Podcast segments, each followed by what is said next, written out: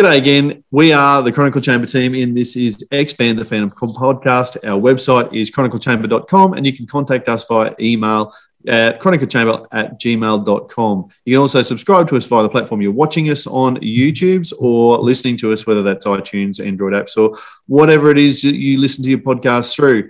Um, we are getting towards the double century. This is episode 197. It's our August comics and news, and it's also our September comics and news because it's been a while between drinks on one of these. Um, my name's Dan Fraser, and I'm joined tonight by Stephen East and Jermaine Parker. How are you, boys? Very well, Dan, and yourself? Not too bad at all. How's uh, how's life in your neck of the woods? Uh, well, we've just been released from lockdown here in regional Victoria, so that's that's a plus. Hey, how are you, Jim?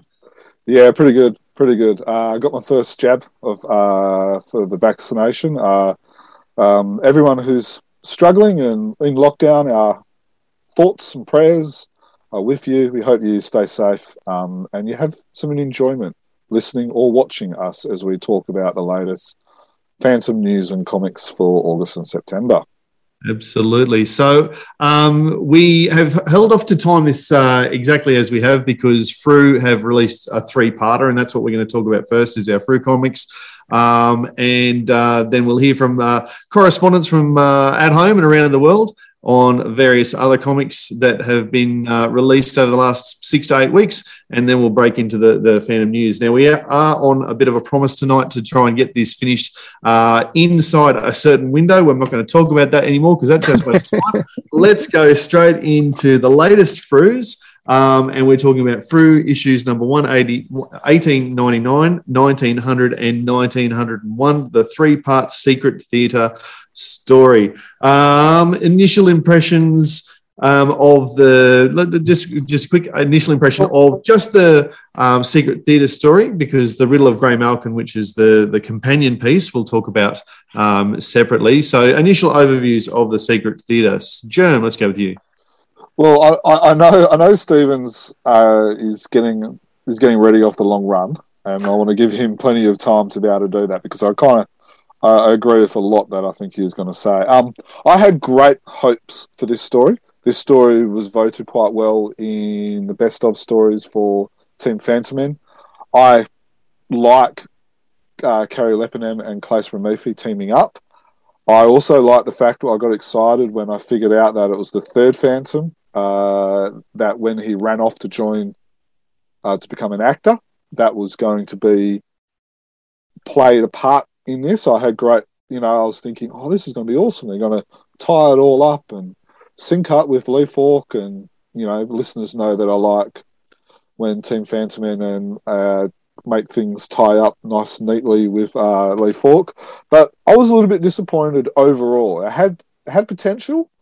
Uh, the art was good. I think the story was was was solid enough, but there was a few things that annoyed me, which kind of made me not enjoy the story as much as I would have liked to.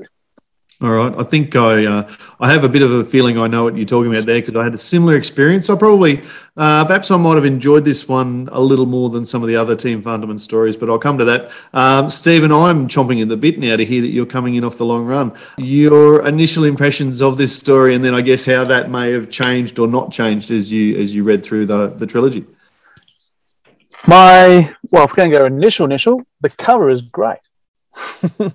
The first, you know, the um, part one, Man with the Silver Nose, fantastic cover done by Grange Wallace. Um, last time I saw it was still for um, the original artwork is still for sale on his website. And yeah, support your, your local artists who do a phenomenal job because no there's the old saying that you can't polish a turd, but this is polished really nice because it's a turd of a story. I really don't like the story. Um, that was that was a very deceiving long run that suddenly had a bouncer in the last step and a half. um, and it's surprising me that it's uh, a was voted highly in best stories. Uh, I've kind of channeled a, a bit of um, a bit of a, a former podcaster in Joe. He never liked the, the historical stories. And if I'm having to read historical stories like that, then I'm going to jump in his boat because I didn't like it. it irks me on a number of number of fronts. Thank you. I'm looking at the front and I couldn't get the word out. One thing that's got me thinking: Did a historical phantom ever spend any time in the jungle? Every time we get a historical phantom story, he's always in Europe.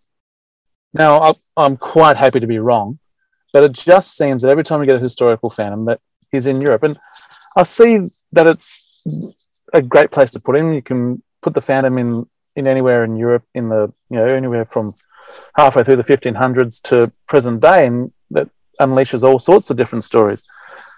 I was doing a little bit of maths today, just before coming on here, and from what I could figure out with Google, it would have taken between three to six months for, if we say that the Phantom, that Bengala is on East Eastern Africa, they'll get round the Cape because the Suez Canal wasn't open yet, get round the Cape and then up to, let's say, England, maybe four months because some, some of the things I said was six months to India. So that's a hell of a long time to be traveling to get to where he's got to go. Then he's got to get back as well. So that's half, three quarters of the year. How how could the the the legend grow in his natural jungle in his home when he's not there? Um, I'm I'm well and surely picked up a ticket for Joe's non-historical story. Look, that's that's often a bugbear of mine as well. I think if you added up all of the Team Phantom stories, because you're right, they do mostly when they do historical Phantom, and even when they do the modern ones, often base them in Europe. But uh, and, and certainly that travel time something I've picked up in the past. But if you look at this as a standalone story, I actually think they've done it well because of the three parts. The first one, they like they clearly establish a, a year at the beginning of each trilogy, and it's 1587, 1592, so five years later he's back, and then 1601, so that's another nine years. Um, so there's the travel time covered, but uh, it does mean that he's just back in the jungle for six months or so before he's got to turn around again. And that's right. And usually that wouldn't be at the forefront of my mind because usually it's a good story and I don't even think about travel times. But I don't like this one. Now, I've just read the third one today.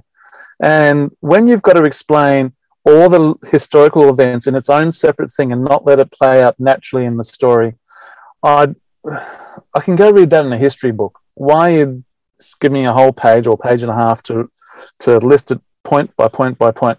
Why doesn't it? Why aren't you allowing it to unfold naturally in the story? I, I, that was a bugbear of mine. Another bug. You're talking about page 23, I reckon. Yeah, that's the one. That, of part three. How could you make that?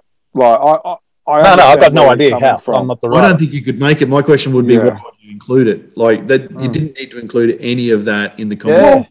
I would disagree slightly, uh, and purely because did you know who the Leon, the, the assassin character, was until she explained it in that page, and you know, page and a half, two pages.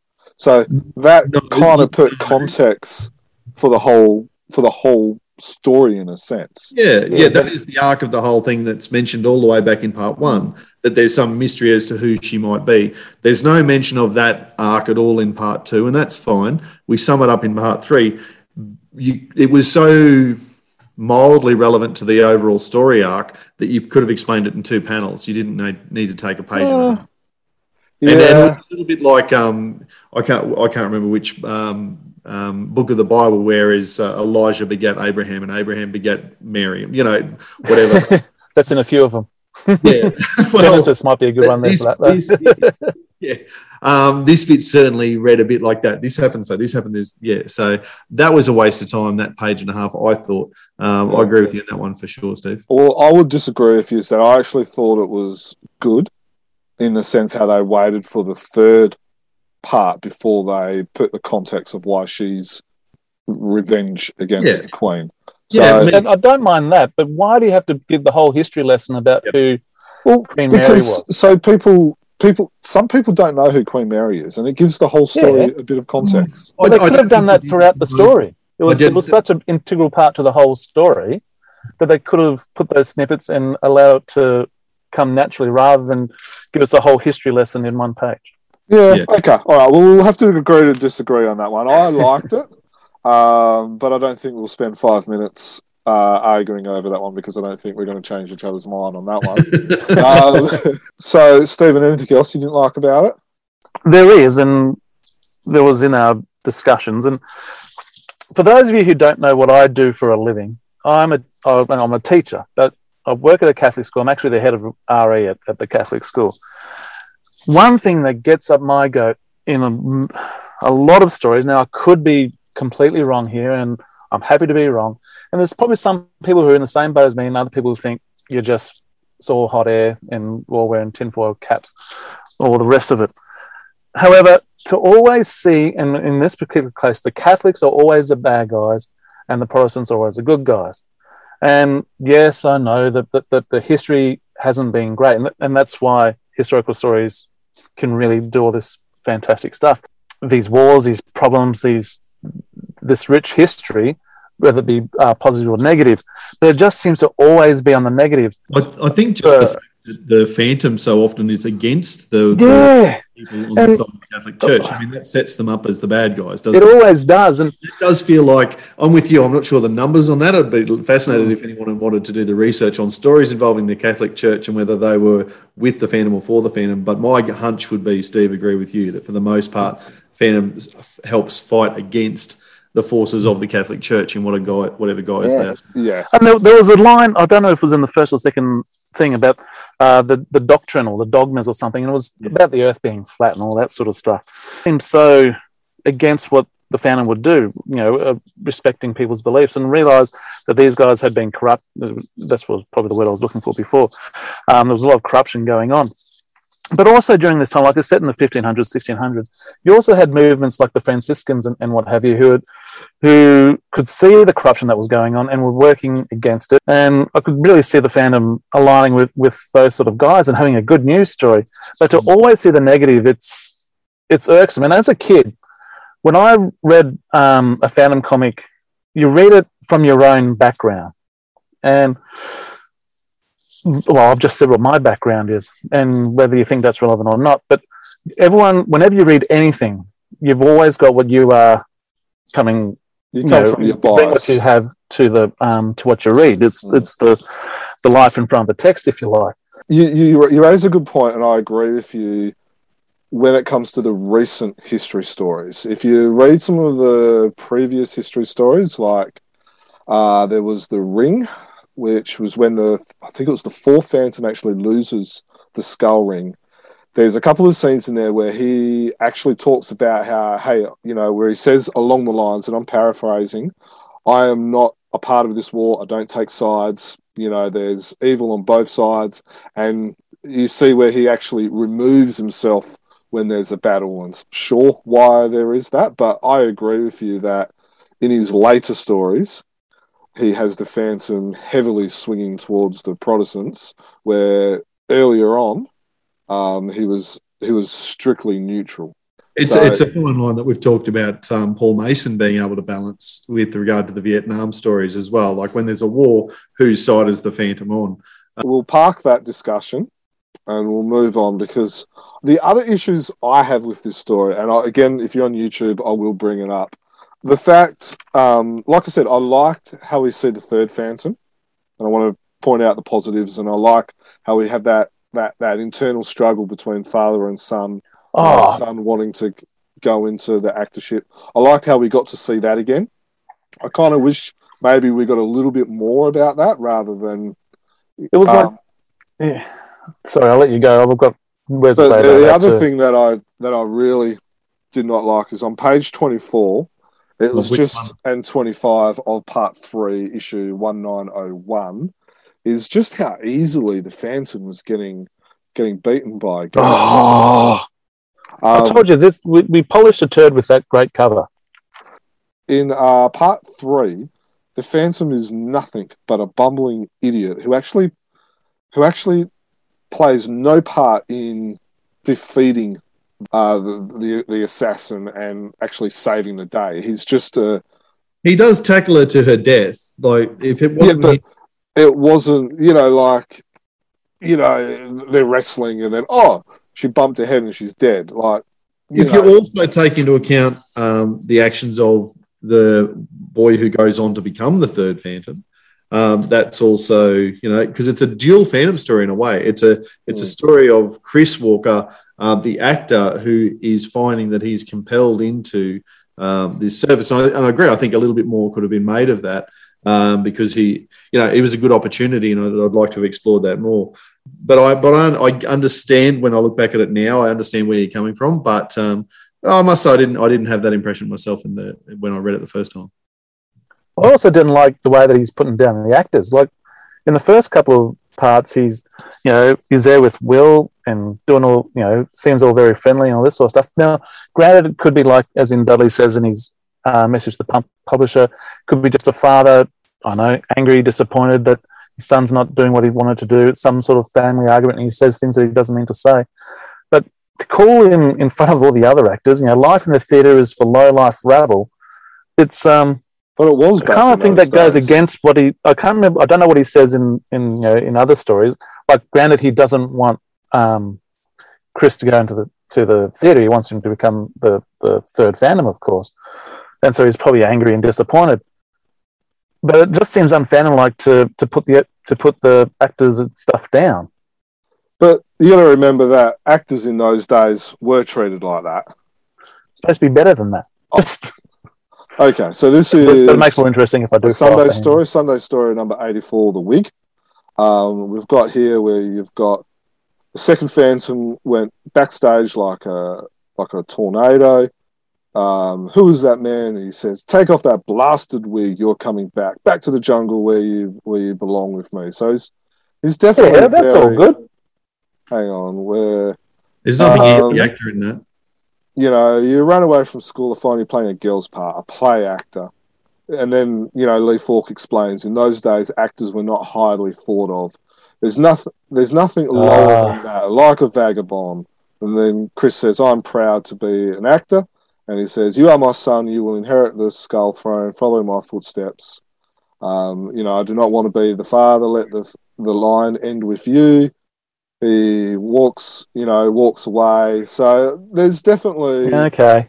There's, there's definitely, always, um, I always thought that scene was a bit dramatic, really, when you consider that he's literally the second Phantom trying to pass on to the third. like, there's not a huge tradition so far. Uh, yeah, let the line die with you. It's a line of two so far. That's just two dots, not a line. And then the second Phantom says, "We no longer have a son." I understand that. Yeah, it's pretty harsh, but if you want to take it you know, they've actually kind of followed what Lee Falk himself has set up in this story, which again, uh, this is uh, the Sunday story number 84, which was back in the 70s, I believe it was. Mm-hmm. And that, that The Wig is one of my favorite stories. I actually am lucky enough to own one of the pages of the original art from that one. Um, and I sought after it because it was such a uh, a favourite story of mine. I was really keen on getting a panel with William Shakespeare in it, actually, um, but unfortunately, someone else had already picked that one up. I was very happy with the page I got, nonetheless. But my point be is that the fact that William Shakespeare was brought into the Phantom history by um, Lee Falk there has provided what's turned out to be, I think, a really interesting inside uh, or, or, way in for uh, Claes Reimerthi when he wrote this, because uh, you know all of the the stuff we've talked about aside, I think that the um, the the building up of the, that Shakespeare element um, was was could have been could have been. Of course, everything can be done better in hindsight, and we're all experts, you know, from this side of the the, the typewriter screen. Um, but I really liked the way that he took Shakespeare to Venice because, as as Dudley points out, um, Shakespeare loved Venice and, and wrote into a couple of his plays, and he would have really enjoyed going there. Um, that element of part two, you know, I've got some concerns with in terms of the plot, but I'll talk about that later. But um, also bringing in the sonnets and the Dark Lady in particular. So tying the Dark Lady of Leonore um, to Shakespeare and the way that they've done that and how that inserts in, in Shakespeare's actual history, um, because he did write a bunch of sonnets that featured a dark lady, and there's all this conjecture in English classes and, and um, university tutorials all over the world who study literature as to who's the dark lady and what are they, how are these sonnets different from the fair boy sonnets, and you know, there's all these different. Um, that, that I thought typing into mm. that element was exciting for me, and, and I'm a, an English nerd, and I and uh, I understand that that's a very small market, um, but it was still it was still done with accuracy, which makes me think, and I'll, I'll segue here back to that historical story stuff, which makes me think that all of that historical stuff that Klaus puts in his stories is 100% accurate. He's done his research and he knows that A, B, C, D happened and he, and he weaves the Phantom story in amongst that, you know, in a way that in, in the three part arc, the Queen of England is kidnapped but then saved um, and makes sense why she would have been. Uh, the fact that she was saved by the Phantom means that it's not recorded in history, so it still fits. Um, I think sometimes he brings every level of his intricate detail into his historical stories where you don't necessarily need it for a comic book. Um, but that said, as I say, the Shakespeare stuff I really enjoyed. Um, it's probably editorial oversight that has probably been uh, a bit of a down downer in this one, rather than any, certainly uh, Leppänen. We haven't talked about his art, but it's magnificent right oh, yeah, throughout. Mm. Um, and I think that lots of the writing is good, but the editorial and a good example of this might be in the first issue called "Men with the Silver Nose."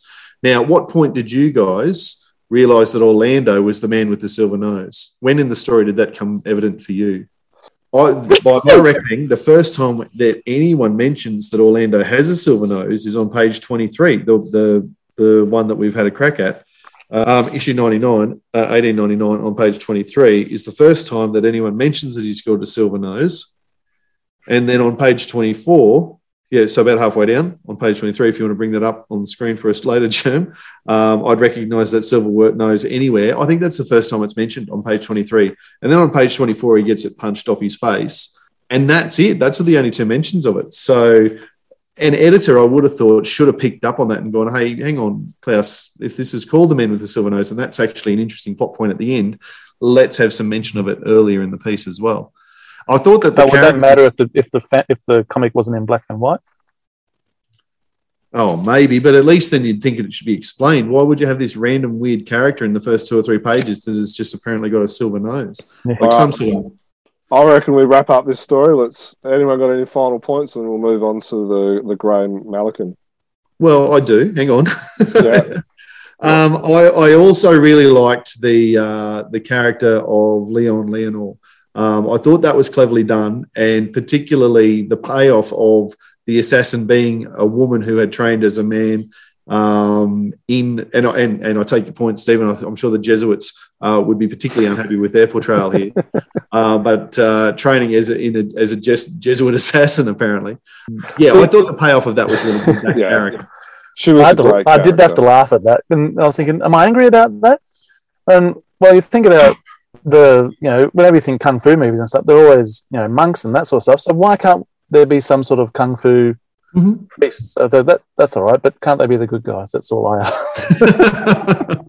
all right. Well, good guys for once. That'd be nice. as Jim says, we should also talk about uh, the Grey Malkin, which is the three part, the first three parts of eight we're promised in the first issue, um, in the first story. So it says that there's an eight, it's an eight part story. We've got the first three parts. Again, I, will open it the same way. First impressions, guys. Uh, Jen, we'll start with you this time. Ah, I, I, don't know. I'm very much undecided on this so far. Uh, All right, that's yeah. a quick overview. We'll come back to pros and cons. Stephen, I'm enjoying this one, and it's back in the jungle with you know a bit of bit of Mariotown or Morristown. Bit of the, I think that's where they start off, and then into into the jungle. Uh, we've got a couple of it's it, it's not setting the world on fire. It's just a fun little story. It's like the old school adventure, the blunderbuss hunter who's trying to have, have things his way, and he's going to cause a, a big, you know, it's big old stuff up maybe. Because uh, he's blundering, and he wants to be in charge. but then the family comes and takes charge, and it's a bit rough. I, yeah, I, I'm just enjoying it. It's just, it's just a fun little story to put at the end of the, the end of the comic, and you got all the, the type of language that it's supposed to be suited to the to the mood of the, the piece, to the era of the piece, and the, and the way it's written. So I don't mind the language. I, I think it's just fun. It's just a bit silly, and I'm enjoying it. Right. Is, it, is it gaslight though? Well, well is, is, that your is that your problem with it, Jim? Because I, I, actually agree with quite a lot of what Stephen said, and I saw you nodding from time to time too. So like, there must I, be some. I, under, I understand, and I understand. You know, it is a fun story, and I like reading a story where it's not trying like and I hope I don't offend the creators in this, but it's not self too serious. It, it is fun. You know, it's kind of taking the mickey out of everyone involved. Except the Phantom. The Phantom's done with respect. The Phantom is the yeah. Phantom, and he's good. Yeah. yeah. I question whether it is gaslighting. And now I'm not a fan of the gaslight genre. but is there enough gaslight for it to be called Phantom by Gaslight? Um, but uh, uh, yeah, I, I, it's fun. I'll grant you that. I'm not. I get a little bit over these mythical, magical, lost tribes or lost animals, and now if it turned out to be like bogus, like I could see that and I could understand that because you know back in that era in the 1800s or 1900s there was a lot of mysteriousness about the jungle and it turns out to be something not so funky but the fact that we actually see the grey Malekin in issue two and we see a lot of it in issue three I'm kind of like oh. it's to me it's I don't know I've I'm on the fence about this I'm not going to make a judgment until I read all eight parts but at the moment, I'm not sold. Well, it's interesting because I actually I liked it for almost everything that you just said. Uh, to be honest, um, and, and, you're absolutely right. We're at, we're at chapter three of eight, so we're less than halfway through the story, and we do need to judge it uh, in in the same way that we've just talked about the uh, the secret theatre um, as a three part total story. It would be ideal to talk about this as a as an eight part total story, but we've got three parts so far. Um, and I, as I say, I I liked it for almost all of the reasons that you just said. I wasn't critical of oh this doesn't feel like a gaslight story. I did think if this didn't have Phantom by Gaslight at the top, would it make any difference? And the answer is no. It's just a good, solid 19th, 18th century, uh, 18th uh, or 19th generation Phantom. But I liked all the rest of it. Like it, it's set in 1892. That is when people were actually, uh, white people were actually exploring the jungle for the first time and discovering animals that were um, you know, this is when they were looking for the Tasmanian tiger. It's a, it's the right era for that sort of stuff. So I un- I understand that, but I'm a little bit over and Lee Falk did it to death. Um, a lot of fa- other fandom creators have done it to death as well. Is like you know lost tribes and lost you know bogus animals and funky animals and stuff. I just mm. I'm just like oh another one of these type of stories. I'm just not completely sold yet. Well, see, I was like, "Oh, good, another one of these type of stories." So, I, am looking forward to the Grey Malekin coming to Eden. Eden, Eden's getting a new resident. Yeah, yeah, you would think so. You would think so. To go with the unicorn and the dodo and um, everything and Steggy. else. Don't forget Steggy. Steggy. And his and his. His and hers. Well, you know, I, I don't think Grey Malekin is anywhere near as outlandish as those characters. Or, see, when you said supernatural and sort of stuff, Jim, it's it's not. It's a rare animal. Yeah, it's a unique rare animal. It's that's mm. all there is to it. So, um, unless we find out otherwise in future stories. So, um, one thing I do like about how they've done it is they've written and drawn it well that each part ends not on a cliffhanger all the time, but it ends on on a on a nice lead into the next one. It, to be able to finishes this part and then leads one. into the next. Yeah, yeah. So I, I think they've done that well, um, and I think they've done it better than the first Gaslight series. But they just yeah, it, there seems to be a little bit more harmonious spirit between the way they're uh, collaborating between each other. So I think they're doing quite well at that. I, th- I, think the writing is a lot tighter. I think it's really well structured, like you've said. I, I did call them cliffhangers in my notes, but I know they're not literally, you know, Willie survive type things. But uh, it, it is well paced. It's well, really well structured. And I think the this writing is a lot tighter. I think the artwork's a lot tighter than the original Gaslight stuff too. I think that um, uh, Jason's style in this series is um, less. It, it, seems less rushed. I'm sure he does it in just as quick a time because he's that talented an artist. But uh, it just it, it feels like tighter art that helps that tighter story come together. I think. Well, were you disappointed in the very first issue, the, the first part of it, Grey Malkin Part One in 1899, that the Phantom was only in one panel? No.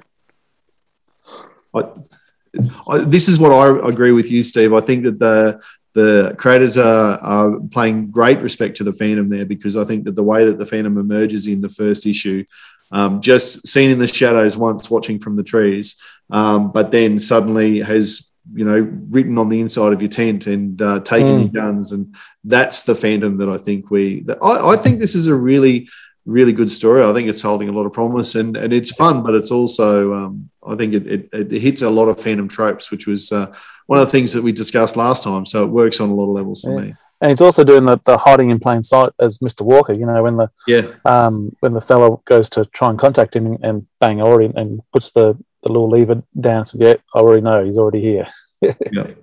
Yeah. All right. Well, we should move on because um, we're probably 30 minutes through the podcast already and only on the three comics, which is pretty typical for us. We're going to talk about the other kid fan, uh, sorry, the other Frew release that came out over the last um, couple of uh, couple of months, and it's one that I think surprised a lot of us when it landed in. Certainly, subscribers, it surprised us when it landed in our mailboxes, and I and I can only imagine the same when people went back to newsagents and and found they were sitting on shelves. Anyway, um, I'm not going to talk too much about uh, Kid Phantom because my son Angus has already done a review, and it's. All right, here we are now looking at Kid Phantom number 10, and I'm joined by Angus. How are you, buddy? Good.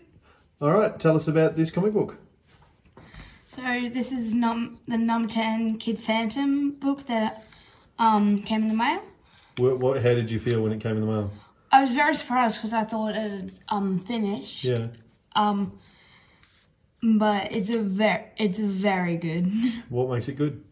oh, just the fact that like this is cool because it's like it's just very good. um, so Do you mean the cover or the story, or both? both. Okay. I like how he's sticking up for his friend, and I, oh, I also like the, all the little um, things around the um, around the books, like Graffiti and stuff in that one. oh well, graffiti, like but there's bits where, yeah, here in all the little posters, Yeah. Hmm. Do you know what they mean? some of them. There you go. Yeah, and I, I like how, um, like them, they're on a lot of them. Yeah. Like he's got them about him, um, newspapers about himself because it says goggle-eyed pirates attack truck, hijack trucks. Yeah. Okay. Yeah. So right. So what you're saying is throughout the story, how there's all the little posters in the background. You like those? Yeah, I, I like like searching for them. Yeah. Yeah, I, I like trying to find them. Like I'd look on very carefully on each page. Yep. Yeah. Okay. So there's those. What about the story itself? Oh, I, I very much like the story because he, well, it's there's really funny. It's I like how he figures out who the scientist is like really quickly. Yeah, because the scientist was the character from number nine, I guess, was it, or number eight? Uh, the one before it, Yeah. so number nine. Yep. Um, yeah, and like this bit's funny, where he's like, we have to go after him, find out where he lives, investigate. Well, actually, I already have. I followed him back to his home, and Yep. Just never have I been less surprised. That bit's really funny. Yeah. Righto. yeah, and I like how willingly Garang goes along with that. Like, yeah, we'll go beat up a bad guy tonight. Yeah. Okay. Just ready to go. Just like, oh yeah, sure, just beat him up. I don't care. Why would I care? Yeah. Oh, and this bit's really funny where he's just like, haven't you heard? I'm the ghost that walks really silent. Like, boom, my incorrect and heavy, heavy-footed, heavy, heavy-footed friend. yeah. All right. Cool. And so the story keeps going. Did you like? Oh yeah, it, it goes with Murian, and No, in terms of like this is a pretty cool page. You've just turned over there to page sixteen oh and seventeen. yeah. What's cool about that page? Oh well, it's very cool because it's got like all the bad guys he's ever faced. Like Yeah. it's got that that and um the two like coyotes. What are they? Well, wolves. Like from when he got Diablo. Yep. It's got um Captain Cleaver. It's got got him. He's the guy who beat up Duran. Um, Fast Shot Farley, the Rat King.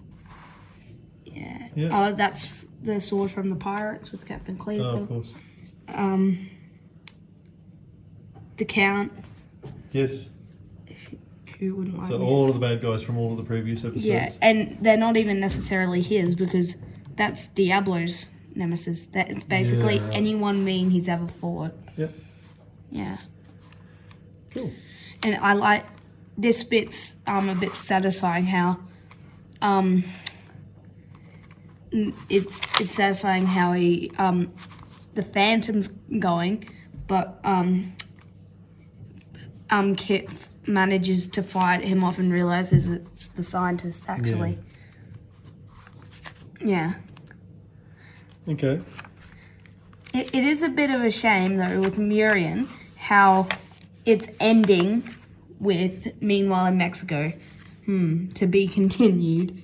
Like if this is the last book, Yeah, and it does say that number 10 is the last book. Um, yeah, even here on the milk it says goodbye. Yeah, right on the cover it does say goodbye. Well picked up. Um, so, this issue, you liked this issue because it wrapped up the scientists and brought all the big bad guys together. Yeah. Um, thinking about the whole 10 issues now, the whole 10 stories Yeah. of Kid Phantom, um, are you satisfied that it's all wrapped up nice and neat?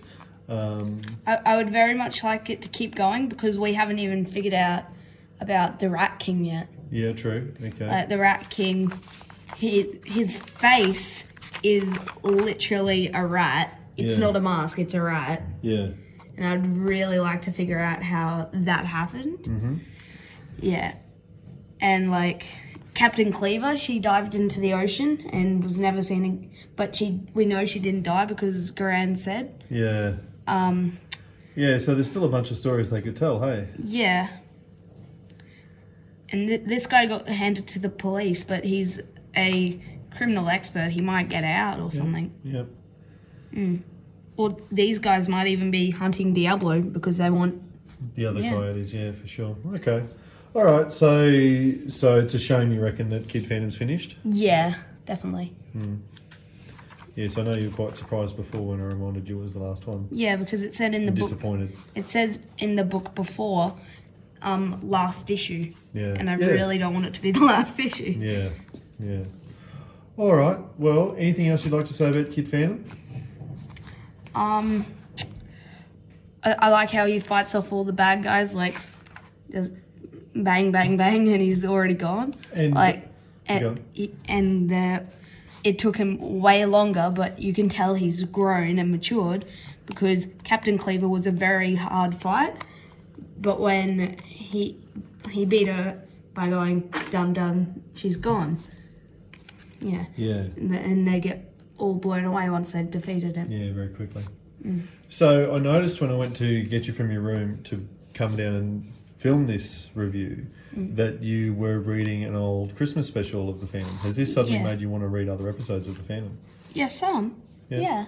I, I have got like my, three of my own Phantom, actual Phantom comics, maybe four, but Kid Phantom is mainly all the Phantom books I've got because um, you won't let me take them out. You can't. Well, I've got to get you reading copies for the other ones, don't I? Yeah. All right.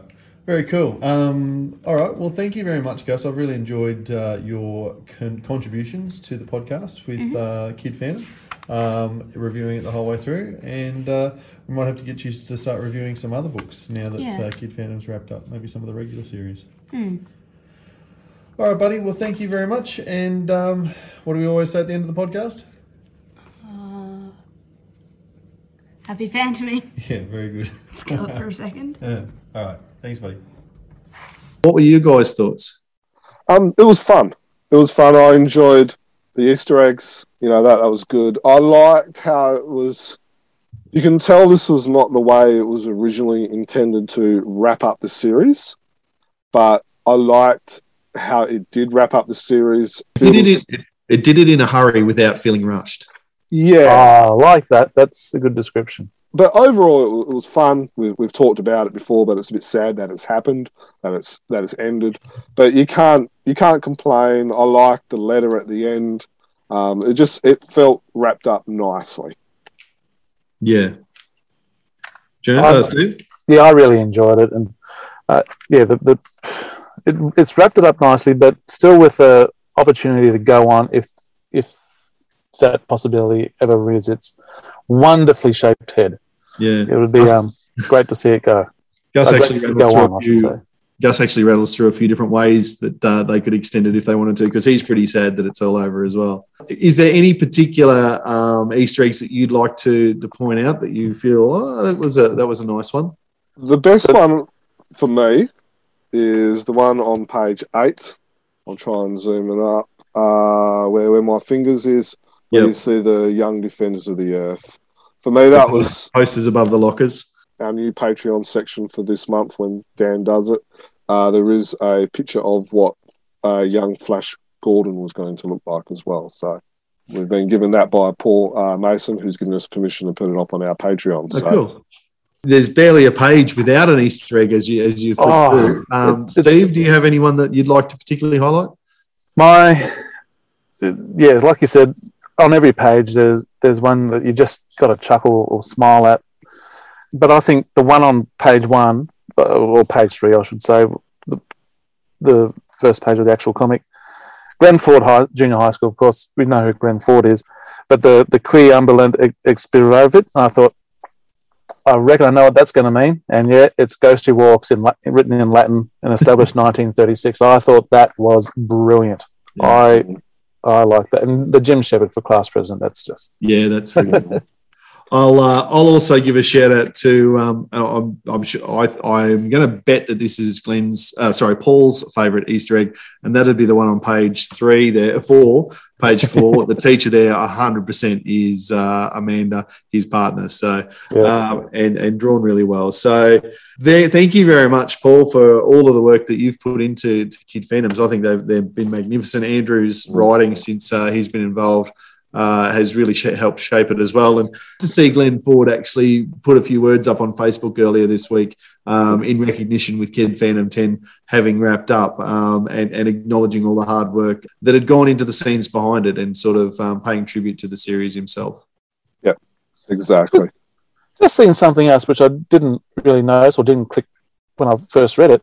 Page five, when he's getting rid of the rid of the bully, and there's a skull mark that's kind of flown off in amongst all the stars and stuff. So even without you know punching the dude and leaving the skull mark, there's still the skull mark. He's done the Phantom thing and being rough on Roughnecks and left him with the skull mark. Even you know didn't land on his face, but the skull mark is still incorporated into the art. Not Should have he um should have he added an old jungle saying, saying that's the one trope that we said that should be in every Phantom story is an old jungle saying. So They could have been new jungle sayings for Kid Phantom. Yeah. All right. Um, what did you guys think? Yeah, Mir- Miran. Um, like, like for me, I I reckon we just talk about the last panel.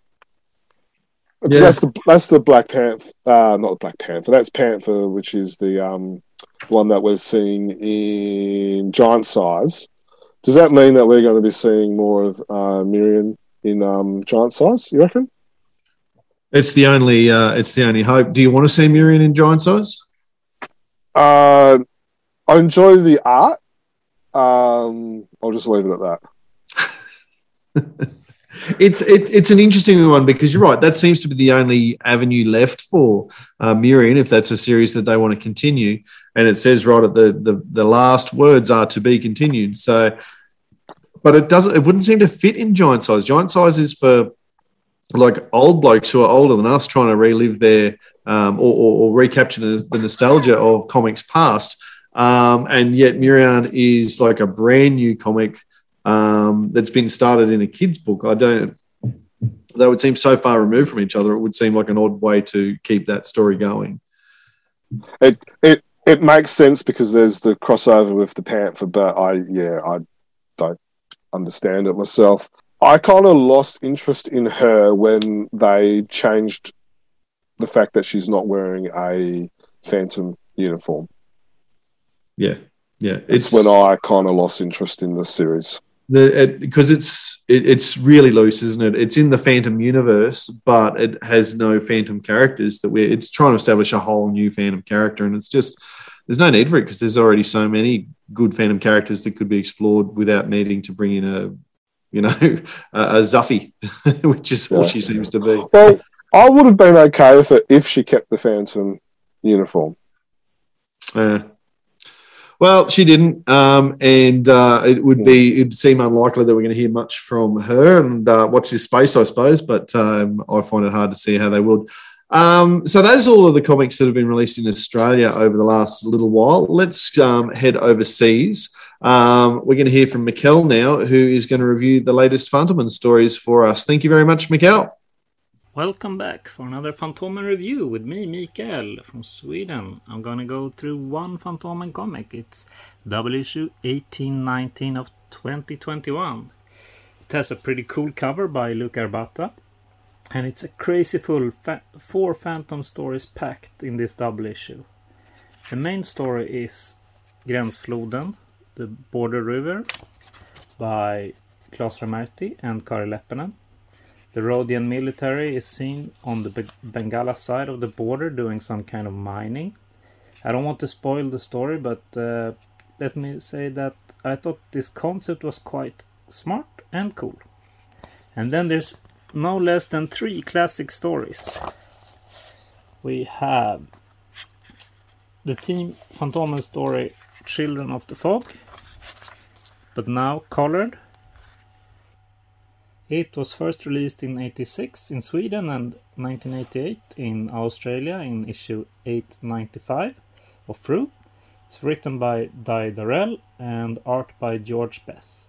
This is a bit mysterious about a ship with only children showing up at the Moray shore.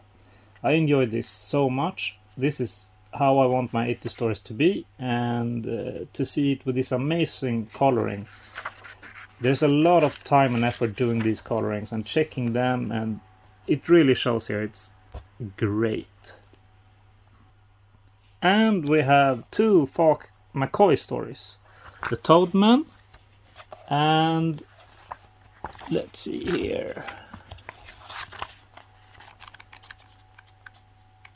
the shoplifters and both are in black and white uh, and in my opinion the Toadman I have read several times and the humor is on point, well thought of plot, and a bit of exciting when the Phantom infiltrates the bad guys. The Shoplifters, on the other hand, is not very good. Everyone in this story is incredibly stupid and can't imagine what the culprits are doing, and even though it makes perfect sense, even Diana starts believing she imagined it instead of being seeing the obvious. It infuriates me to read this uh, classic story. Except for all these four stories, there's also an editorial piece of uh, the Phantom audio stories, uh, here, and uh, that's uh, all the audio stories that have been published in Sweden with the Phantom, and pretty fun read. So all in all, very good uh, content, and then we get the information about the next issue. It's uh, two uh, daily, uh, not daily, newspaper stories. It's uh, the Free Avarian Front and the Ghost Wall that we will see in the next issue. That's all from me. Thank you. Oh, look at that. My beautiful game is on the ad in the back. Great. See you next time. Happy phantoming. All right, good on you, Mikkel. Thank you so much. Uh, appreciate your input as always. And as we say every time, um, if you are from a country that has got comics being published and we're not talking about them on the podcast, please get in touch with us because we'd love to hear uh, people from South America or Central Europe or wherever current comics are being produced um, and uh, and let the rest of the world know about what's going on in your country. Anyway, if we go to international Phantom Comics, and the dailies and the Sundays are still being published internationally via Comic Kingdom website and uh, hopefully in your local newspaper. Um, we we have started talking about these a, a, lot more in our comics and news podcasts lately, and um, it's been well received. So we're going to continue with the uh, with the tradition that we've uh, recently established. We're going to start with the Sunday story. Jeff Weigel and Tony DePaul, of course, the the, the story The Visitor about six or, or, eight more panels since last time we spoke about it. Um, Steve, what are your thoughts on the uh, the way the story is going? I don't mind the story. I don't mind this this visitor character. I'm I'm keen to see um, where he goes. Like in the last couple of weeks, we we have got the couple bit more information about him. Uh, they think they might have been been there right when the first Phantom took the oath, all, all that sort of stuff. Uh, well, it's not really info; it's kind of like wonderings or con- yeah. And now we in today's uh, Sunday, he's actually there in the, in the cave with him. So I'm keen to see where it's going next. So I don't mind that aspect of the story. When they when the story first started and there was this change of costumes over the years, I thought, oh, this is interesting. I'll, I'll see how this goes. as the weeks have progressed, i I'm not a fan. I don't like it. I always like the fact that the Phantom looked like the Phantom with some very minor uh, adjustments throughout the years. You know, that might be the, the boot, the style of the boots, and you know the weapons, of course. But um, but the suit and those sort of things look the same. Now I realise that if we to be realistic, yeah, of course the the cowl would be a bit uh, more saggy around there. It wouldn't be tight, wouldn't be the lycra or whatever material we think that it's made out of now. So realistically, yes, you can see the differences in the suit, but I like the suit always being the skin tight, traditional, what we've always seen. So I've, I, yeah, when it started, I thought this could be interesting. I don't know where I sit. I now I sit. I wish they didn't muck around with the suit. So what about the poster that's obviously come from this story, and you can yep. read about the origins of the poster on our website. Uh, I see that it's sold out, and I didn't buy one. Maybe I'll get one later, but it's it's not. I think it's well done. I think it looks great, but uh, it's not something that I've really. Yeah, I'm I'm in I'm in two minds because I like Jeff Weigel's art. I like the way it looks, but I just don't like the concept of the suit changing. So, what about you, Dan? Do you like the actual suit change? Oh, I'm um, I'm a bit the same as Steve, but less so, I suppose. Um, I really liked it when it was introduced in the the costume chamber or the chamber of costumes or whatever it was called, and there was the mannequins around. And um, as Jeff's explained it in his Facebook post, um, that uh, he thought, well, this is going to look boring if I have 21 of the same costume, and it would. Uh, in, yeah. well, it makes sense that yeah.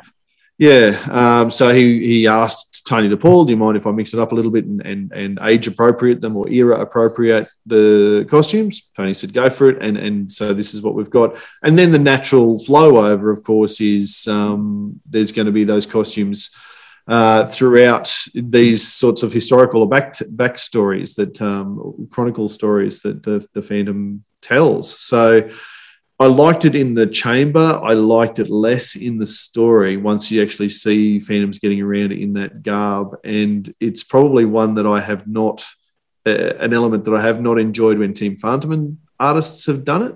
And they have in the past uh, to various degrees. Uh, but uh, Jeff seems to have really gone with it. In terms of the poster, and we're going to talk, do a bit more of a deep dive on the poster later, um, or maybe we won't have to now. But um, in terms of the poster, yeah, I like the poster. Um, and I did get a copy of it, and uh, I'm sure that the sold out button just means that they need to go and print more, and that they will. Um, but and, and, so you'll get you'll be able to get your copy, Steve. But if that was, you know, we've been talking about a Phantom Bible. Uh, my my um, stipulation on liking it, I suppose, would be that if as long as other artists then follow that and go, okay, well that's the third artist, the third Phantom, and that's what he looks like, or the fifth Phantom with the the weird looking beret that I'm not sold on yet. Um, but but if everyone doesn't, and that's just what the fifth Phantom did, then um, you know, so be it. Uh, I could, yeah, I, am with you, Steve, because traditionally I like my Phantoms to all look the same, but realistically, I can understand how they're close enough that generations of people would still think they're the same man. So it's not foreign to or breaking Phantom stories or old jungle sayings for that matter. Um, but yeah, I'm probably liking it more than I'm not. But it's just weird to see it in a Sunday or a daily because we. I wonder if it's yeah. I wonder if it's just because we're not used to it. Like if we grew up with it, yeah, or if we have this conversation in five, ten years time, it wouldn't bother. It wouldn't bother us. But because it's so new, I reckon that might be the reason why some hardcore fans are struggling with it a bit more than. And you're not the only ones as well. You know, there's other ones I've, I've read some comments from uh, some more vocal fans like Ivan and, and some others as well who have voiced their displeasure as well. What about you? I'm on the fence. I, I like, we all are this for, time. Yeah, for, for very. I'm not. I, I said that. I... It it makes sense. It, you know, for everything that you've said, it makes sense and all that. It's just I'm just not used to it yet. If if we if Jeff does this for every and Mike does it, and then say, um, you know, we're already, but we're already seeing it in the um, in the what do you call it in the Phantom by Gaslight. There's seams in the costume, yeah, and stuff like that as well. So if if we see it more regularly, I think it will just become a natural progression and it will become law. But if we never see it again, it's just a, a unique oddity. Well, maybe we should have added that to the poll. The uh, the fact that the costume never changes; it's exactly the same forever and a day, four hundred years. The first one looks exactly like the last one. Um, anyway, um, it, it, must be coming to an end mm. soon. This story, I would have thought. I actually every week for the last probably three, I've thought, oh well, next week will be the last one, and they'll wrap this up. Um, it, it's it's eking on a little bit. It will be interesting to see how it comes together as a as a as a printed full story in a comic book. Well, although what's happened today has uh, opened up a potential for a lot more storyline, hasn't it? Well, I, I, love today's panel, especially where he's where he's locked up Devil and they're piecing it together, and he's like, he's here, he's here, he's been in here all evening. It's it's like, well, what's going to happen now? I, I, it's brilliant writing. I've I just hope. They, are they going to talk? I want to hear. I yeah, I hope the payoff is worth. Communicate with them. I hope what the payoff, the payoff that is going to come, is worth what we're going to see. Um, yeah. And we're going to remember Tony DePaul, in his words that we have shared in this podcast before, has said that he expects some fans not to like this story. Yeah. Yep. So. Well, and that's fair because there's lots of fans who don't like um, the Who's, the Who's, and the Steggy stories. So you know, there's. Uh, surely, um, it as, surely it can't be as bad as that. All right, the daily that um, we're, we're in the midst of, and will be for quite some time to come, by the by the sense of what Tony said, uh, that this is he thinks could end up being the longest Phantom story. We do need to make a, an amendment or an acknowledgement um, that that I stuffed up uh, in our last comics and news. Steve couldn't join us, uh, but he did send some notes in about the story.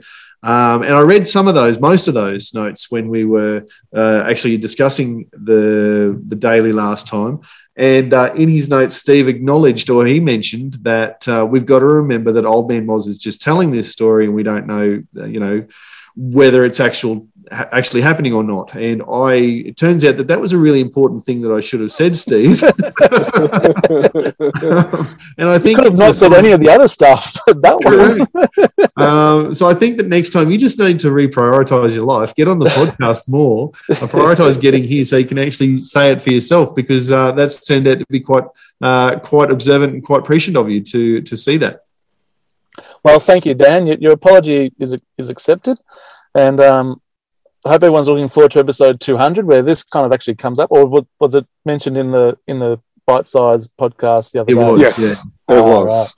Right. We did that because, and if you haven't listened to episode 196A, please do. Um, it's part of the recording for episode 200, which has already been recorded and waiting for us to churn through the next couple of podcasts so we can release that. Tony talks a lot about this story. He talks about future Sunday stories, future stories, um, and then we kind of combined it all into a 15 minute soundbite for people to talk about, uh, for people to listen, because he actually talks about how this story is going to feature.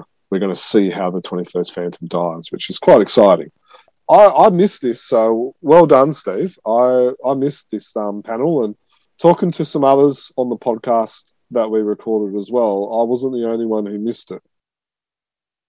And yeah, so for those of you looking at the screen, uh, you'll see that and if you if you're not listening to it, or if you're not watching us on the screen and just listening to us, uh, in the panel, uh, what day was it?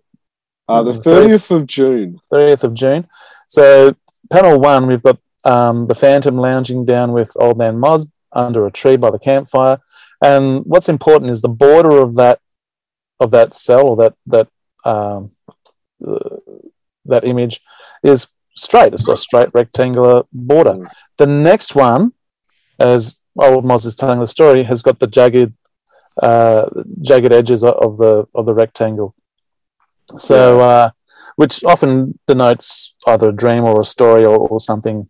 Mm. Usually, in, in well, yeah. whenever I've read a comic, that's what it symbolizes. Yeah. So, and uh, then the other the other clue was it's the same panel as this one, which is on which was the 28th of June.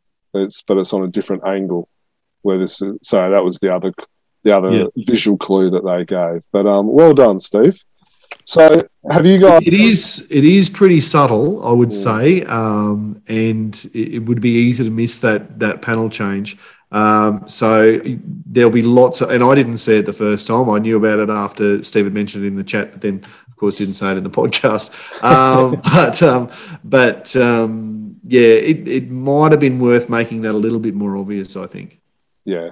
I don't know. That's that's a little bit of you know, is he or isn't he? You know, a bit of, adds a bit of mystery. But yeah, no, no, no, it does. It yeah. does for you who picked it up, but for all of us who didn't pick it up, um, you know, we have we've missed what's going to turn out to be a pretty important part. so anyway, maybe I'm just trying to make excuses for my own lack of uh, lack of lack of observation. But we'll, we'll we'll go into so these are the so again on YouTube I'm bringing up the panels that that has appeared since the last podcast which is where he's um, talked to Savannah. I'll just flick through these. Fair to say, fair to say, this story of Old Man Mozz's is really, really detailed. He yeah, he knows a lot of detail. He's capturing every blow, every thought, every uh, every duck and dive. So um, yeah, it, it's it's a ripper of a story. The action in this um, escape from Gravelines sequence is just amazing.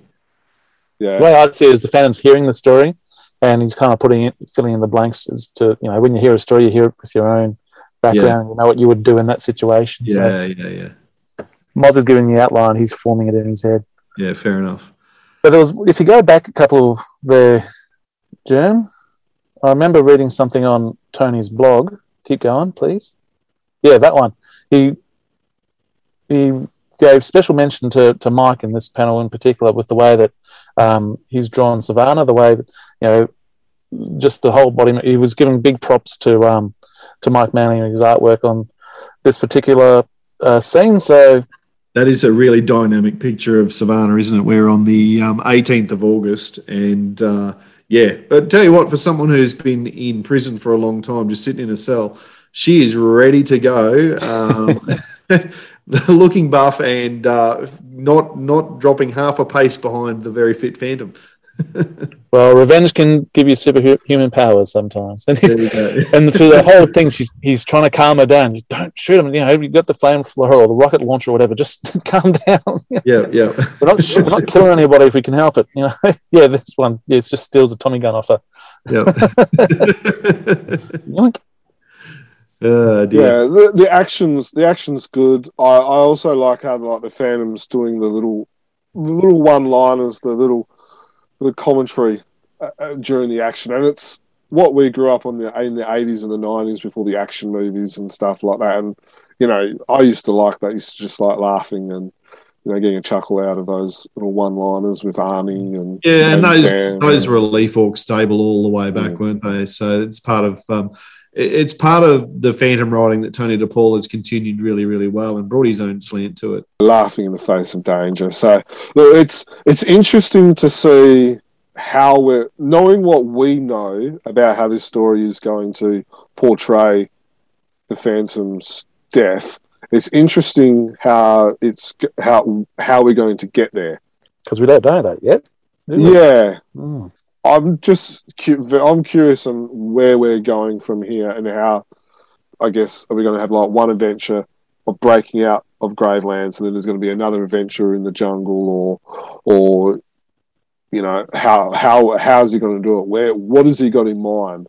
Because um, he's, he's always said that the phantom's lost like hmm. wherever he dies he's lost. People can't find him. And so interesting to see how he gets there. The, mm. the attention to detail on the vehicles and the and the weapons, I think, is phenomenal. Yeah, and Mike and Mike talked about that in episode 200 as well. He shows us a couple of his props as well, which was um, kind of interesting. Uh, do you remember that, Steve? His prop. Oh yeah. I'm thinking the cars. I didn't see any model cars. No, it wasn't a car. well, okay. uh, you have to, we'll have to hang in and watch episode 200 to that, yeah. that one. Yeah. Um, anything, anything else you just want to talk about on this one? Have you guys been following it as it's been going like day I by have, day? Yeah. yeah. Well, well, every second or third day I've been I've been yeah. following it. That's a very good panel as well. Oh, I love that um, that front on image of the Phantom there. That's a great picture. Yeah. On the, I've got the just a hint of the skull ring up there. And... Yeah, yeah, and just like the atmosphere with the with the fog and and you know the different size panels and he's just um yeah he's done a very good job. Yep, absolutely. All right. Well, um, looking forward to uh, reading more as that one progresses. I feel like we'll be talking about the Rack and Ruin of Gravelines for uh, a few comics and newses to come as uh, as the story unfolds. Um, we've mentioned it a few times there. Don't uh, miss episode 200. I know it's um, probably a month or so away. Um, as you listen to this, if you if you've uh, jumping on it as soon as it lands in your subscription inbox, um, but episode 200 is a special one with all three King Features uh, creators, Tony DePaul as writer, Mike Manley and uh, Jeff Weigel as the two artists, joining us and our Patreons um, for a, a, question and answer sh- session that uh, just kept on going. And uh, I hope you look, uh, I'm looking forward to hearing that because when I say us, I wasn't there, unfortunately, but uh, looking forward to hearing that myself. Always, if you, uh, whether you agree or disagree with what we say, uh, feel free to let us know. Um, what we have been finding, finding is it's mostly people who disagree. People who agree with us tend not to write in. Uh, but I guess that's, I guess that's 2021. Um, anyway, if you want to, um, if you want to let us know why we're wrong about what we're saying, then make sure you get in touch with us via the social media channels. Uh, on Facebook, we're at chroniclechamber.com, or we also coordinate the Phantom Collector group. Uh, we're on Twitter at chronicle underscore tweet, on Instagram at chronicle chamber, and of course, YouTube. Just search for Chronicle Chamber and you will find us there. Anyway, um, news, uh, Phantom news over the last couple of uh, couple of months, and um, it was teased earlier this week. It's gone straight to the top of the run sheet, and we've actually already mentioned it in the pod. And that's the uh, the news from Frew about the Phantom Generations poster that is available for sale. And I wouldn't be surprised if German is working on getting that up in front of us as we speak on the YouTube.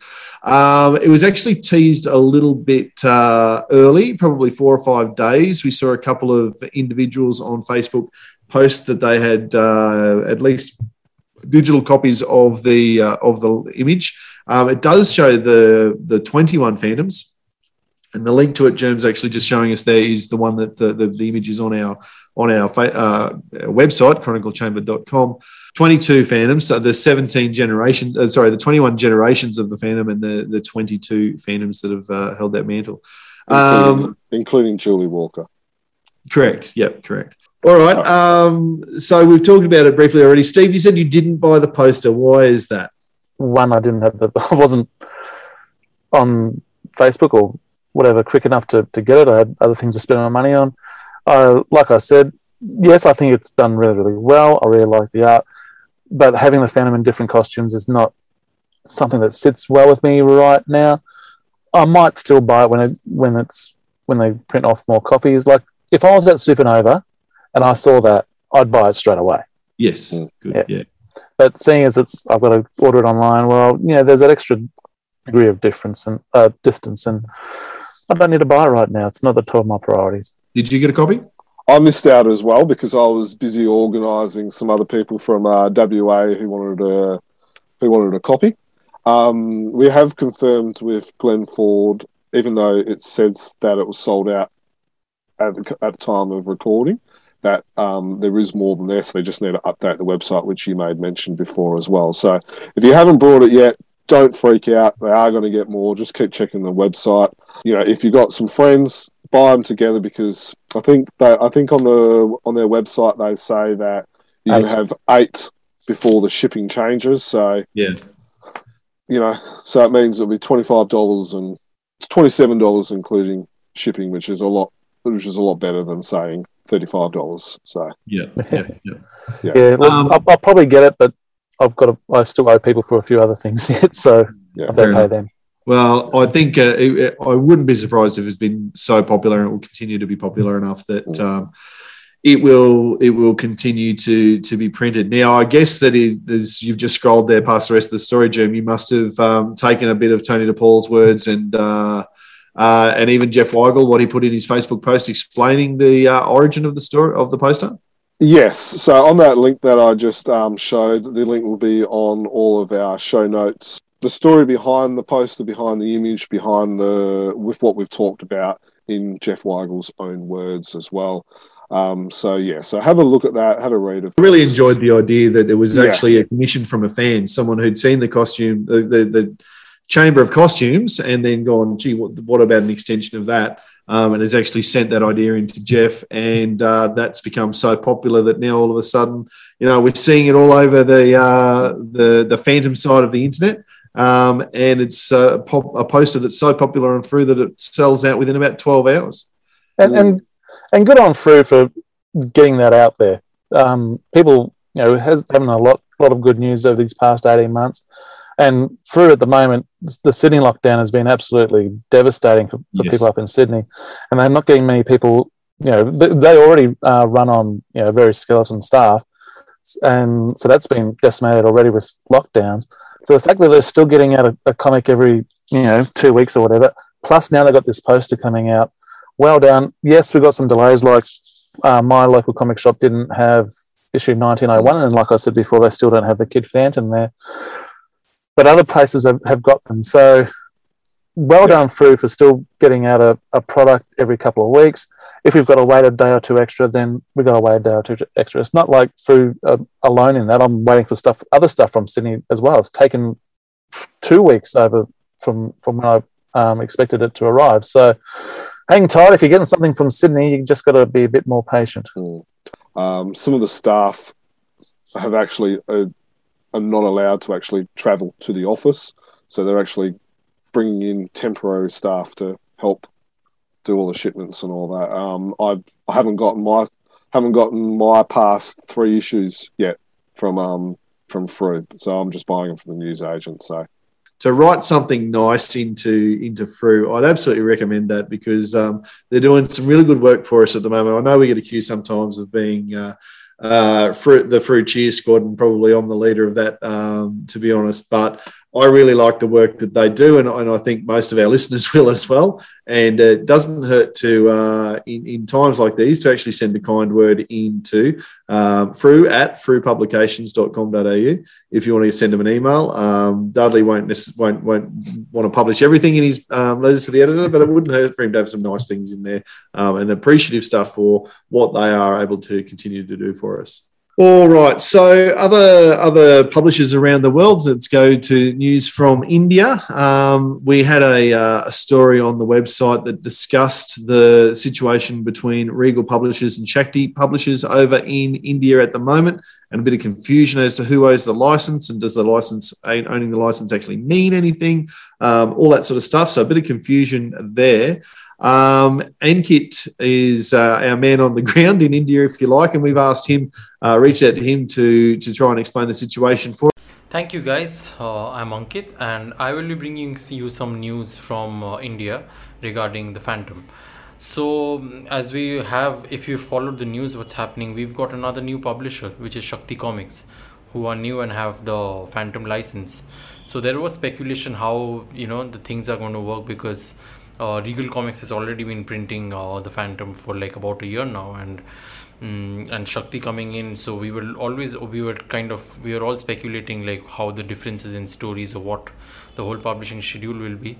So uh, so but Shakti announced that they were the first story they're going to print is the Curse of Old Man Mozz and. Uh, which was it's a modern daily story and uh, as we all know even regal has been doing modern daily stories so so it's still the speculation is pretty much still on like how the stories and everything are going to be separated. Uh, secondly uh, they have also announced the uh, more details that uh, you know uh, they, they are planning to get it out in september the first they had first said the first week or the last week of august but that didn't happen. And uh, it's still like on for september as so far as i know. And um, so like we are in the middle of september already so i'm guessing sometime maybe late september or something and uh, some other details is it's going to be having that one story and it's going to be 72 pages. So which is uh, very uh, interesting because uh, as we all know the daily story is not uh, that long if you put it in four strip panels. But what they are doing is they're editing the whole uh, daily strip and they are making some panels larger and some smaller and um, things. We can only see how it is designed and everything once we actually get the book in hand.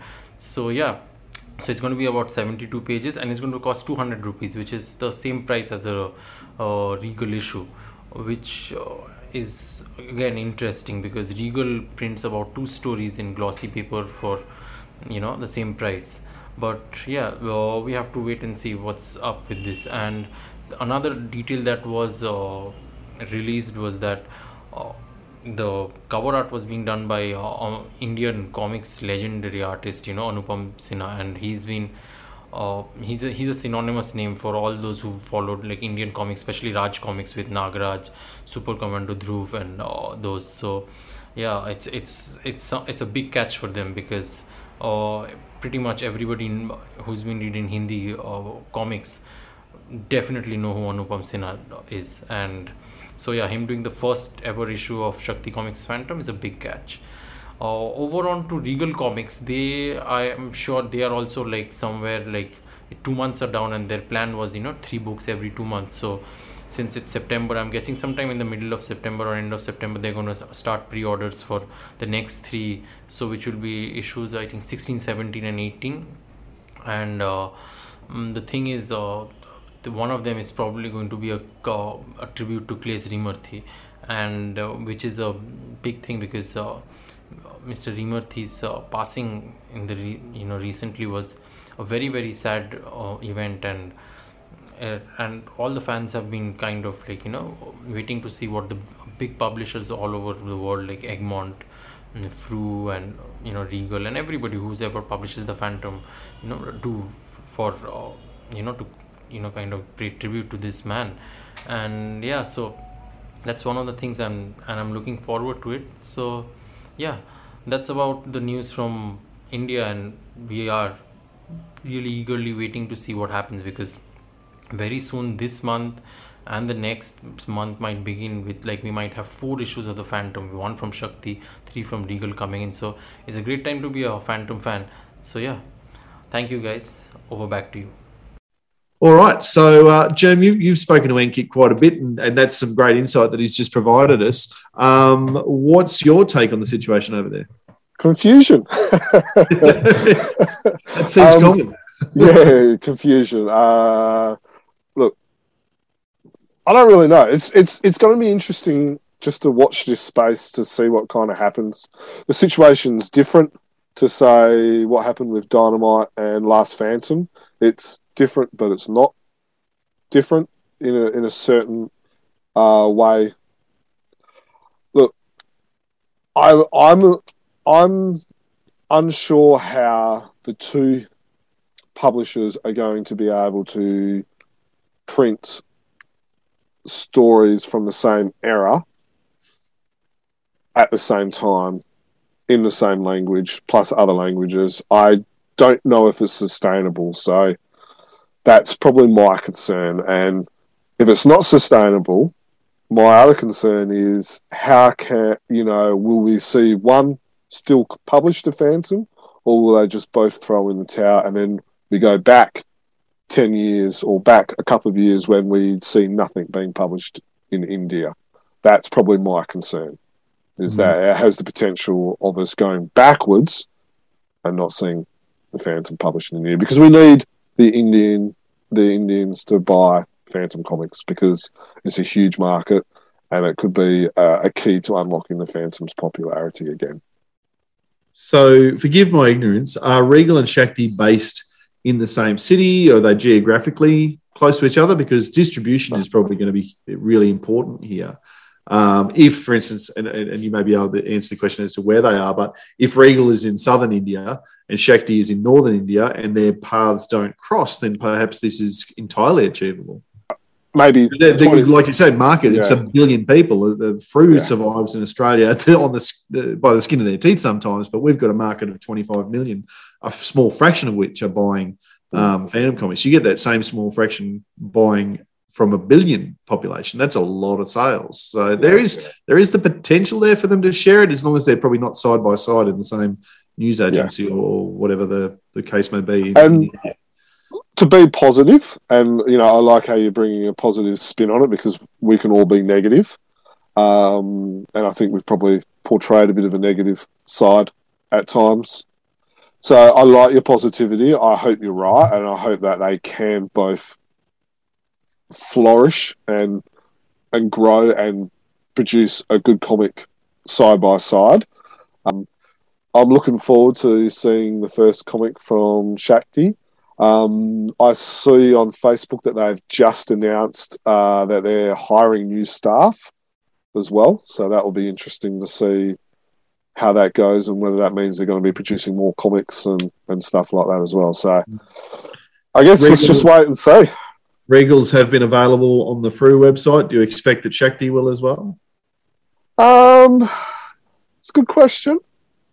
If the product is good, I would say yes, because if you look at the Regal comics, and I've I've got all of them, and I'm not sure if you've picked up any of them yet, but you can see you can see our reviews uh, that Ankit has been doing on the website as well. It's a great it's a great product. It's a good quality product. Yeah. Some could argue that it's even better than a Frew comic.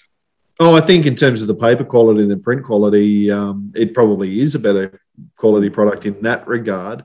Um, yeah, at least for doing news stories and their own stuff as well, and it's a mix and not just uh, newspaper stuff. So, um, yeah, but as a as a, a, quality story to read, if you're just reading that story, you probably would go for a Regal over the same story published in a Frew. We will produce and publish reviews of the comics when they come out. All right. Um, something I know that I'm so very excited about is the uh, the Phantom card game. Um, it was since last time we spoke. Uh, the Mikkel Lick uh, from Lick by Games, Games by Lick, um, has um, announced that he's worked on and has developed and is about to throw onto Kickstarter the expansion pack uh, for the Phantom card game. Now, we could uh, try and summarize and tell you all about it, but we do have access to the man who knows exactly what's going on. So let's hear a little bit from Mikkel about the expansion pack for the Phantom card game. Hello, Mikael here with a special announcement today. Last year, I created and kickstarted the Phantom the card game, and now the expansion is also ready for Kickstarter.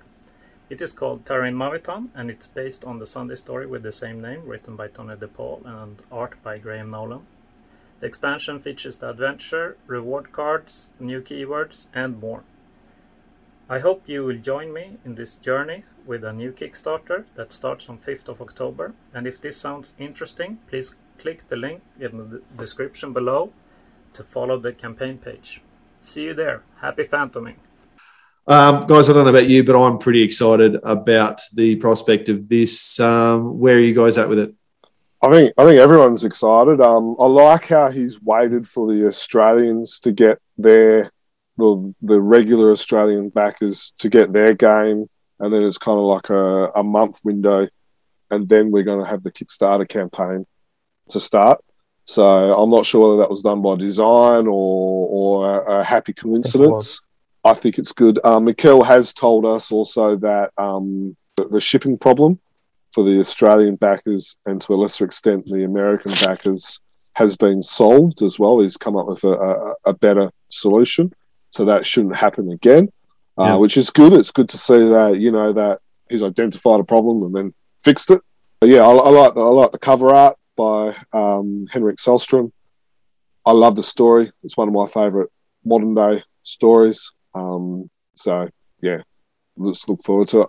I've always liked following Kickstarter campaigns. They're, they're fun.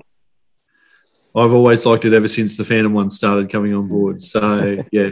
Uh, no, I'll be certainly uh, getting a uh, jumping on board and pledging and, and buying and all the rest of it because uh, lucky enough to have had my Phantom card game for quite a while and uh, really looking forward to being able to see some of the more really high quality product that he produces too. I think that when the only complaints, certainly that I've seen, that have been um, come out about the Phantom card game is how long it's taken to arrive. Well, that's that's not Mikkel's fault, um, and as you say, he's he's fixed it for the next one by uh, getting a better distributor. I think everyone should be looking forward to this and the, and the quality of the product that is coming out. Um, watch this space. Hopefully, by the, time, the next time we have a comics and news, we'll be talking about how the uh, the Kickstarter is going. Yeah, I'm, I'm really excited. I can't wait for it to come out and, and to back it. And the other day when I was in my local comic shop, I saw the card game, you know, the original one, uh, there on the shelves, and I was oh, and I gave it a tap and had a chat to the to the lady there. So it, no, it's great to see it in the shops now.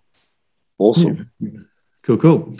All right, um, just a quick one, I suppose, because it's um, sort of adjacent to the Phantom universe. But Hermes Press is printing Mandrake newspaper stories now. We would expect the same high quality product for Mandrake as what they've been producing for Phantom.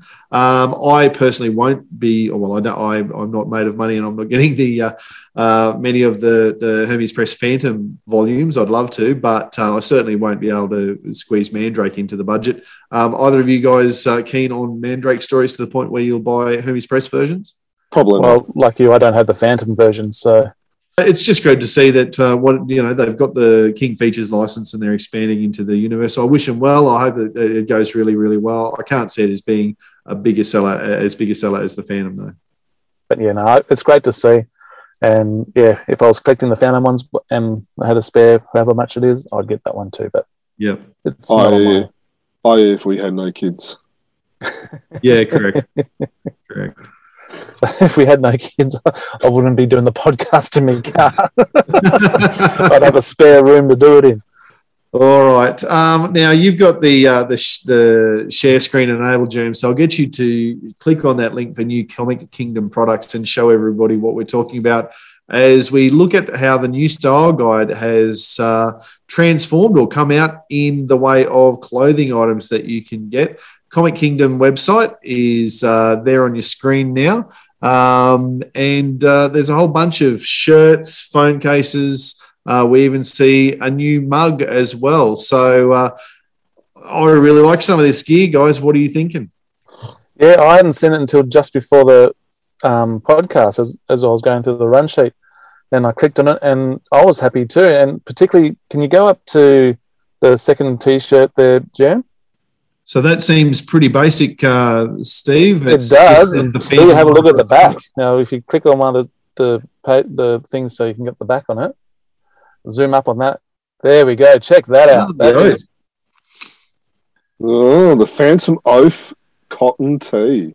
Well yep, done. So that is uh, that is at the top cool. of my to get list now. That that is just shot up there with a bullet. That is actually pretty cool. So, so um, what you're saying is that people should copy the link from our show notes and email it to their families and say, "Look, it's only three months till Christmas." Absolutely. now, one little thing, it, has got prices up there. Are those Australian prices or uh, are they? They're US. They're US. So yeah, look so out for not, that one. Not cheap. Thirty American dollars for a T-shirt. That's going to be fifty odd plus postage.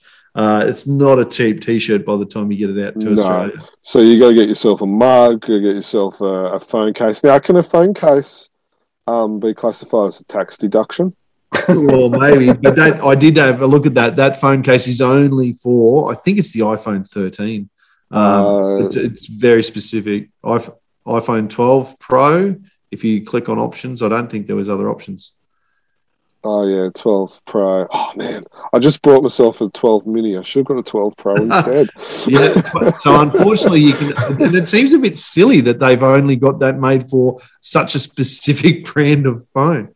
Um, so I can't imagine that. Uh, yeah, it's a smaller market by the time you go iPhone 12 Pro owners who also have enough money to spend. Well, if you've got that, you probably do have the money to spend on a. I just said double check. I've got 11 Pro. Oh, there you go. So yeah, no good for you either. But the T-shirt um, and the mug, I like the look of that mug too. Yeah. I'm, uh, I am a bit of a sucker for a good Phantom mug. It was just last year that they released a mug. Is that right? I remember wasn't that long ago. The, no, that the, the did Comics Kingdom have a mug? Oh, probably wasn't Comics Kingdom. They've, the last time there was a mug. They've had some mugs, but the other mug is the heat changing one with yeah, uh, icon. That's icon, yeah. which uses yeah. which does use that skull. So, mm. yeah. So again, though, twenty American dollars by the time, fifteen American dollars by the time you get it over here. Um, yeah.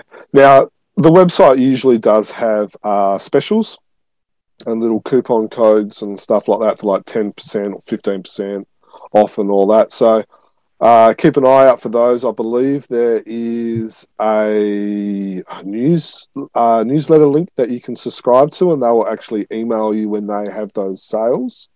When we get them, we, we usually try and put them up on on our socials as well. So it might be worth trying to uh, trying to save and wait for one of those sales. So um, obviously, we talk a lot about licensing and that sort of thing. You can't get more licensed than the products that are coming actually out of King Features themselves. So, mm. probably, and it probably, as far as collecting goes, probably isn't going to be uh, lots of people spending the money on something like that. So, if you're after something unique but certainly hugely licensed, uh, maybe that's for you. Um, and there's moving, different colours with the t-shirts too. Yeah, that's true. It came a variety of colours. Yeah, yeah. Um, and not and some of that artwork is not for everybody. The the big one that um, had the full phantom across the entire front of the shirt. That's not necessarily artwork that I particularly like. But uh, anyways, a little something for everybody there. Um, now, a new regular series of the Phantom being published in the world. Now, Editions Dante, was that French, Germ? Yes. Yeah, so there's a new French publisher who's coming out with a regular series, including digital stories or digital uh, subscriptions available. Yeah, so you can buy the comic digitally. Now it's an interesting one because it's brand new from France, but they're using some very familiar artwork and and indeed stories. Yeah, I don't know. They must be cheap to buy from from from King Features because yeah, I don't know why you would choose those stories. To be truthfully honest.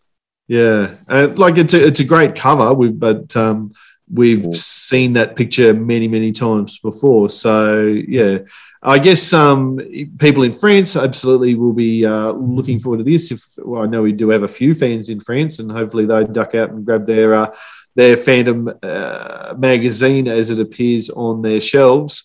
Um, as an international collector, Germ, I imagine you'll be looking to uh, pick up a copy or two of this as it comes out. yeah, I probably will. Um, I've kind of stopped buying comics from around the world at the moment.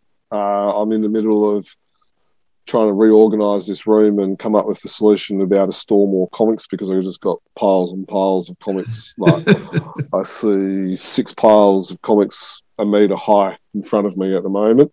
Um, so when I kind of sort that out, I'll probably will start buying a few more of these comics from around the world. Um, just one quick thing is that the little title image is the Chris Wall uh, door poster that came from Frew. Yeah, interesting. Do you think they've got, you know, have they paid Frew a commission to be able to use that in the top corner? I don't know. Maybe we shouldn't have highlighted that so they don't get into trouble. well, look, Glenn, Renee, Dudley, if you're looking for an extra little revenue stream, just make sure that that little company in France is is slinging a few francs your way. Well, that's old school, isn't it? Euros now. All right. Um, now, staying in Europe, um, we met, we've we've had a whole podcast devoted to it. We've talked about a Claes Reimerthi story today, and um, in one of those comics, we had the obituary that appeared on Chronicle Chamber's website was also published in Frew magazines. Um, uh, that our little tribute to Claes. Um, and obviously, his funeral has been held since the last time, or since we recorded that podcast and we announced the news. Um, we've been very, very fortunate that Alf Grunberg, who spoke at the funeral, has been generous enough to send us a copy of what he said. So um, that'll be appearing on our on our website soon, Jim.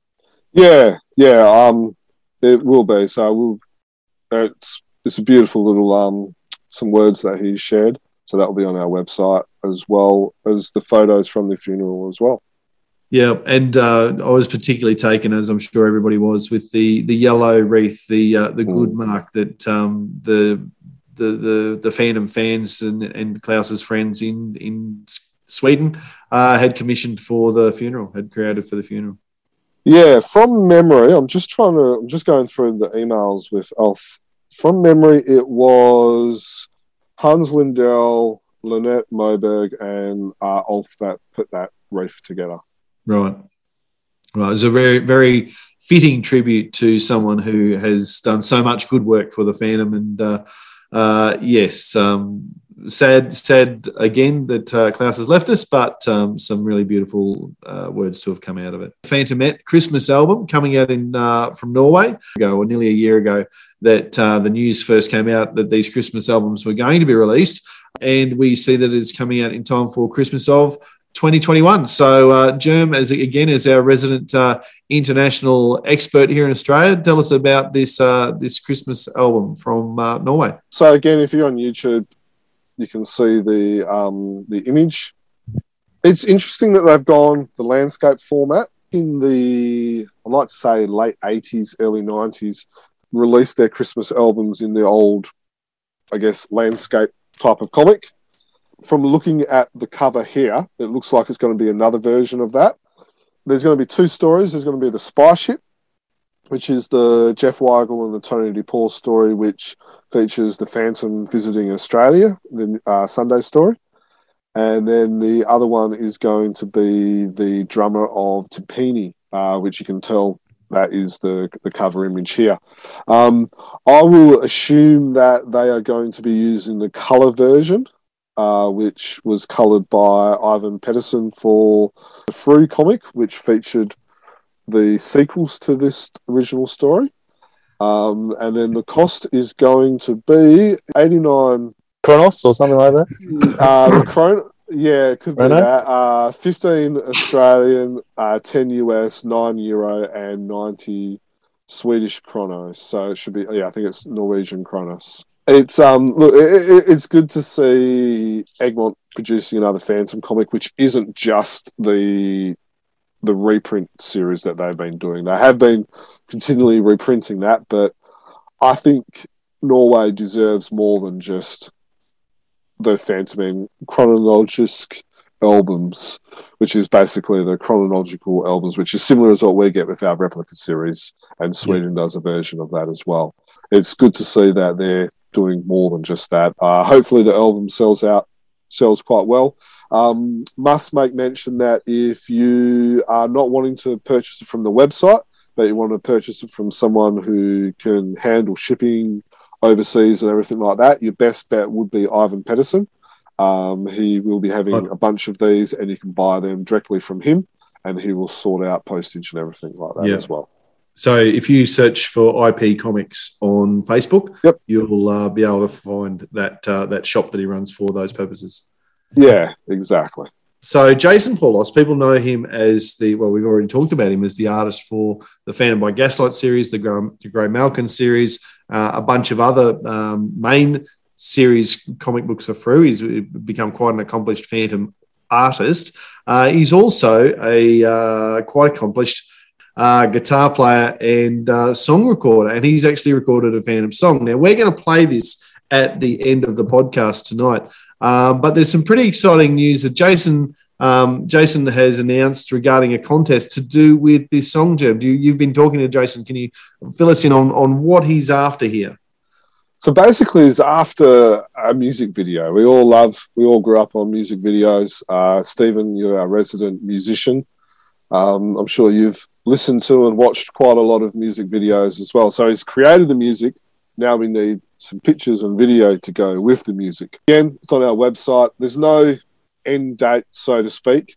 Uh, we are having Jason on our podcast in the near future. We will let people know when the end date is due, but obviously this might take a little bit of time, so we're not going to end it in the next week or two. So there's plenty of time for people to to fire up their programs on their computers and to create a music video. I'm going to have a go at it. I believe, Stephen, you're going to have a go at it as well. Oh, yeah, I'll have a crack at it.